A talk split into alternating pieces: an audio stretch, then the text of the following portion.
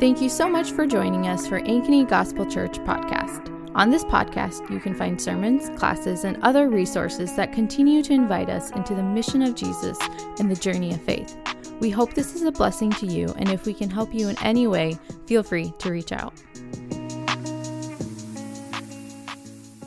Hello and welcome to this podcast. My name is Parker McGoldrick, one of the pastors here at Ankeny Gospel Church, and this is the Study Notes podcast. Basically, every once in a while, we will, if there's something in the sermon that we didn't get to, we want to focus it on here. We want to kind of zoom in. Um, it could be like, you know, the bullpen or the footnotes or the study notes or whatever.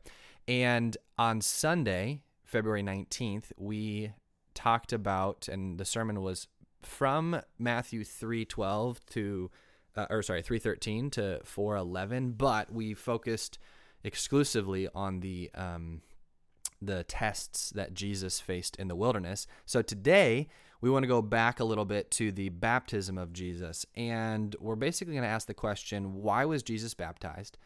Uh, what's the significance of his baptism? And then what's the significance of the Father's, or the, the voice from heaven that says, um, you know, this is my beloved son. So before we do that, though, it's only like one, two, three, four, five, five verses.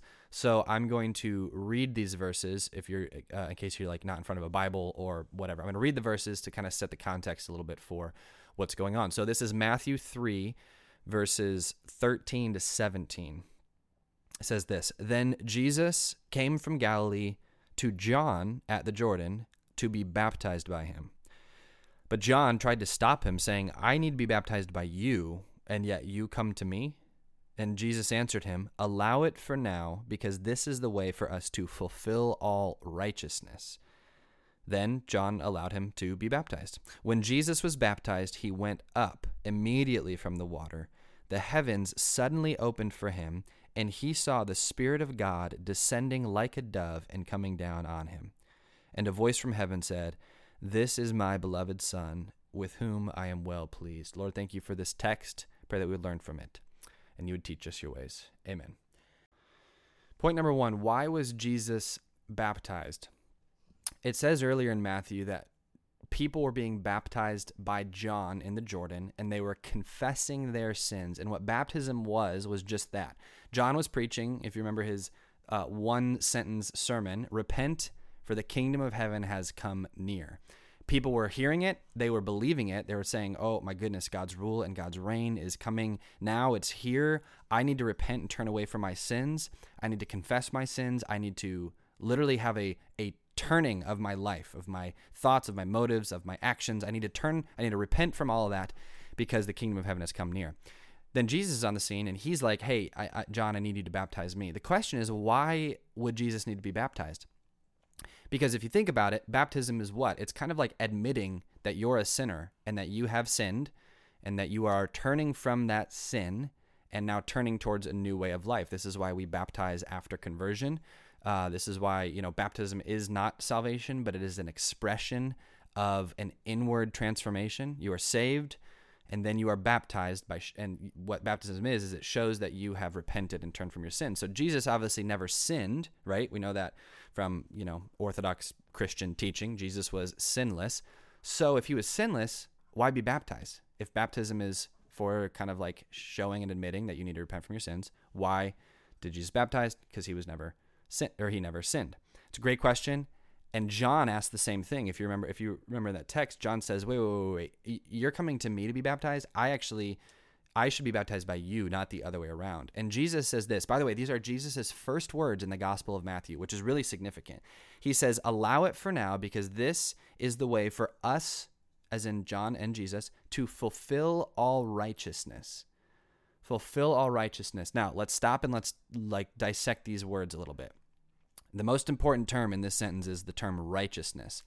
I think it's easy for us to think of righteousness as something that God like does and God gives us, but the term righteousness, just in its basic definition, is just obeying God, like doing right things. I mean, righteousness literally means to do right things, to obey God. Uh, one scholar says righteousness is just doing the will of God, as in if God says it, we do it. Another scholar says that um, uh, to fulfill all righteousness means to complete everything that forms part of a relationship of obedience to God. In other words, it's like if God tells you to be baptized, what is what is righteous? Being baptized. If God tells you not to be angry with your brother, what is righteousness? Not being angry with your brother. If God tells you to not look lustfully at a man or a woman, because then you've committed adultery in your heart, what is righteousness? It's not, you, you get the point. Righteousness is just simply moral obedience to God's will.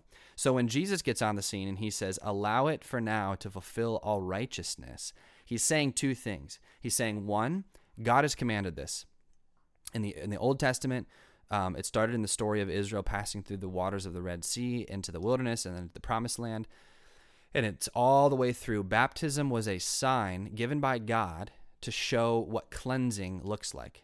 And later, Jesus kind of picks it up and takes it, and he says it's not just what cleansing looks like. It looks, it's actually what following Jesus and being buried with him in the likeness of his death and being raised with him in the likeness of his resurrection, that's what that's what baptism is.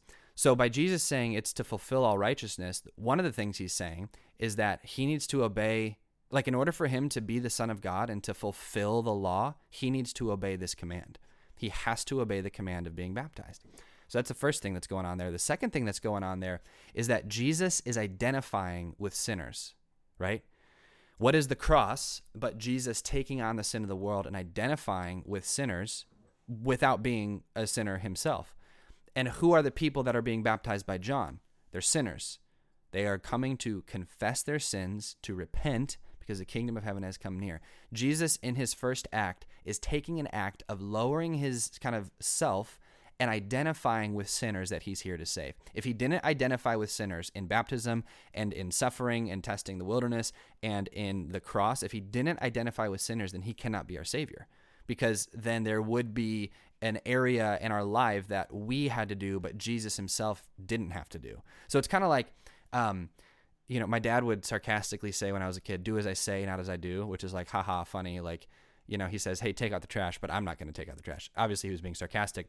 But really what Jesus is saying is do as I do, because what is he doing? He's he's obeying the Father, and he's fulfilling righteousness, and he's identifying himself with sinners, and he's saying, hey, now now you go and, and do the same, which is why we at A G C, we're a, we're a Baptist church, which I always thought this was funny. When I was a kid, and I would read about John the Baptist, I was so confused because I was like, I know there's more denominations than Baptists, but it says right here that John was a Baptist. So why isn't everybody Baptist? I thought the Baptist was like his denomination instead of like, you know, Luke the Lutheran or Matthew the Methodist or something. It was like John the Baptist. Anyway, John, uh, the Baptist is not his denomination. It's just his title because that's what he was doing. He was baptizing people. Anyway, I digress. Forgot my train of thought. That's okay. That's the first point. Why was Jesus baptized? To fulfill all righteousness, that is to obey God's command, and two, to identify himself with sinners. He had to identify himself with sinners in order to be our Savior. That's the first major point. Oh, man, eight minutes in. I can do this. Second major point, uh, new creation. New creation. Uh, if you have not listened to or heard the first sermon in Matthew, I would uh, highly recommend it, because we focused on Matthew one, especially verse one, especially the first two words of verse one, being this idea of there's a new creation that's happening in Jesus. Just like in Genesis one and two, God created, and he's powerful, and he's ordered, and he brings order out of chaos, and he brings light out of darkness, and he brings life out of no life. Just like that was happening, Matthew is claiming that Jesus is doing the exact same thing. Jesus is actually now the one that's bringing about a new creation, bringing light uh, into darkness, bringing life out of death, bringing order out of chaos. So how do I get that from this baptism passage? Well, uh, listen to this. Verse sixteen says this, when Jesus was baptized, which, by the way, what are you baptized in? Water. So Jesus was baptized in the water. He went up immediately from the water. Oh, there, it says it right there. He went up immediately from the water, and then two things happened. The heavens suddenly opened for him, and he saw the Spirit of God descending like a dove and coming down on him. Why is this significant? If you remember in Genesis one, in verse two, the Spirit of God was hovering over the face of the waters. That word hovering is only used elsewhere uh, in reference to birds. Birds, like, you know, their wings like flutter. you know, and they, as they're hovering over something, like think of a hummingbird that's kind of like standing, st- like standing still, flying still, but its wings are flapping. What happened in Genesis one was that the Spirit of God was hovering over the face of the waters, and then and then he brought life out of that. Well, what's happening here? The Spirit of God is coming down in the form of a what? Of a dove. What do doves do? They hover. They flutter. Their wings flutter. And where is this dove? Above the waters. I mean, scholars, this isn't like a new interpretation. Scholars have recognized this from the first century. I actually found a, a writing by one of the church fathers in like the first century, and he he brings this point out. He's like, what's happening here is that the dove, the Spirit of God, is hovering over the face of the waters, and, and then what comes out of the waters? Jesus. So there's this new creation that's happening in the in the gospel according to Matthew. And in it, also, what's he going to be doing the rest of the story? He's going to be looking at people who are down and broken and dead inside, and he's going to be doing what? He's going to be giving them new life, which is why one of my favorite verses that Paul ever wrote, or one of my favorite things that Paul ever wrote, is when you are in Christ, you are a new creation. At the baptism of Jesus, there is a theological point being made that we are, Jesus is the start of this new creation. The kingdom of heaven has come near. That's the second main point. So first main point, why was Jesus baptized? To obey the Father and to identify with sinners. Second main point, I'm realizing that if they're all main points, then nothing's a main point, but you get what I'm saying. Second point, um, new creation. The Spirit of God was hovering over the waters, and Jesus is bringing about a new creation to his followers. Third main point is verse seventeen. A voice came from heaven and said, "This is my beloved Son, with whom I am well pleased." This is the Father speaking of the Son, giving him his identity. And this quote, if I don't know if you have a footnote or a whatever by your um, Bible at this verse, I hope you do. I hope you do, because this quote is taken from two Old Testament passages, two Old Testament passages.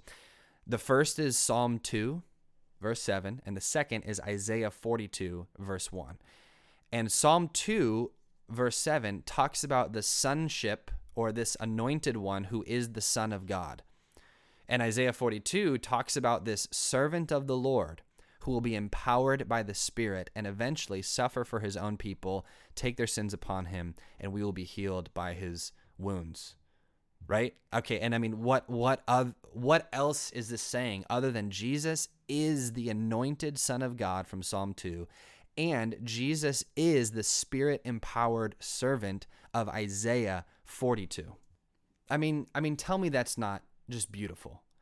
This psalm talks about everybody who uh, finds, Psalm two talks about everybody who finds refuge in this Lord and in his anointed one and in his Messiah is blessed, is happy, is fulfilled in life. Uh, but everybody who doesn't is going to be, is going to perish in the way. And Isaiah forty-two talks about this servant of God, the servant of the Lord, of Yahweh, that comes and doesn't do his own bidding, but rather he does the will of the Father, of the Lord, of Yahweh, and he's empowered by the Spirit. And what's happening here? Jesus is called the Son of God. He's being empowered by the Spirit as it descends in the form of a dove, and he's going to go out, bring about a new creation, identify himself with sinners, and become the Spirit-empowered servant to the point of death, even death on a cross. And what's interesting is that right after this, the Spirit that descended on Jesus like a dove, hovering above the waters, bringing about a new creation, where does he send Jesus? It says in chapter four, verse one, that Jesus was led by the Spirit into the wilderness to be tested by the devil. So, first main point, why was Jesus baptized? Well, first of all, to obey God. What is righteousness? It's obeying God. Um, and it was to identify with sinners. Jesus could not be our Savior if he did not identify himself with sinners, because he had to be tempted and tested in all ways as we are, yet without sin. Second main point, there's a new creation happening in Jesus, and at his baptism, it's just confirming that, that in and through Jesus, when you are in Christ, you are a new creation. The old is gone, the new has come. And then finally, the voice from heaven is just quoting Scripture. Psalm two, "This is my beloved Son." And then Isaiah forty-two, verse one, "With whom I am well pleased." So I said this on Sunday, but I'm going to say it again here. If you are in Christ, there's that caveat. If you are in Christ, if you are a Christian, Jesus' life now becomes yours. His identity now becomes your identity. He becomes the head. We become the body. So when you think of God the Father, when you think of the Spirit, when you think of Jesus, think of this text. Because what's happening in this text to you, believer? What's happening in this text is that you are now filled with the Holy Spirit. The Holy Spirit has descended on you, and you have, when you are in Christ, you are filled with the Holy Spirit. When you are in Christ, you become you become a new creation, because Jesus is bringing about a new creation. And when you are in Christ, God the Father looks at you and says, "This is my beloved son and daughter, and I'm well pleased with you." I know it's like w- weird sometimes for, especially in uber reformed circles, to like think of God being happy with us and God being smiley at us, because, you know, we're like, well, yeah, but he's angry with us because of our sin. And sure, but also like your sin is no more. As far as the east is from the west, your sins are forgiven when you are in Christ, when you have repented and believed, because the kingdom of heaven has come near. So I want you to just picture God the Father looking at you, saying he's well pleased with you, saying that you're his beloved son or daughter. Because of anything you did? No. Also, that was a terrible timing. My dog just barked in the background, so but I'm not going to pause it because I'm almost done. Uh, saying that you are his son and his daughter who's loved by him, and and he's well pleased with you. Any because of anything that you've done? No.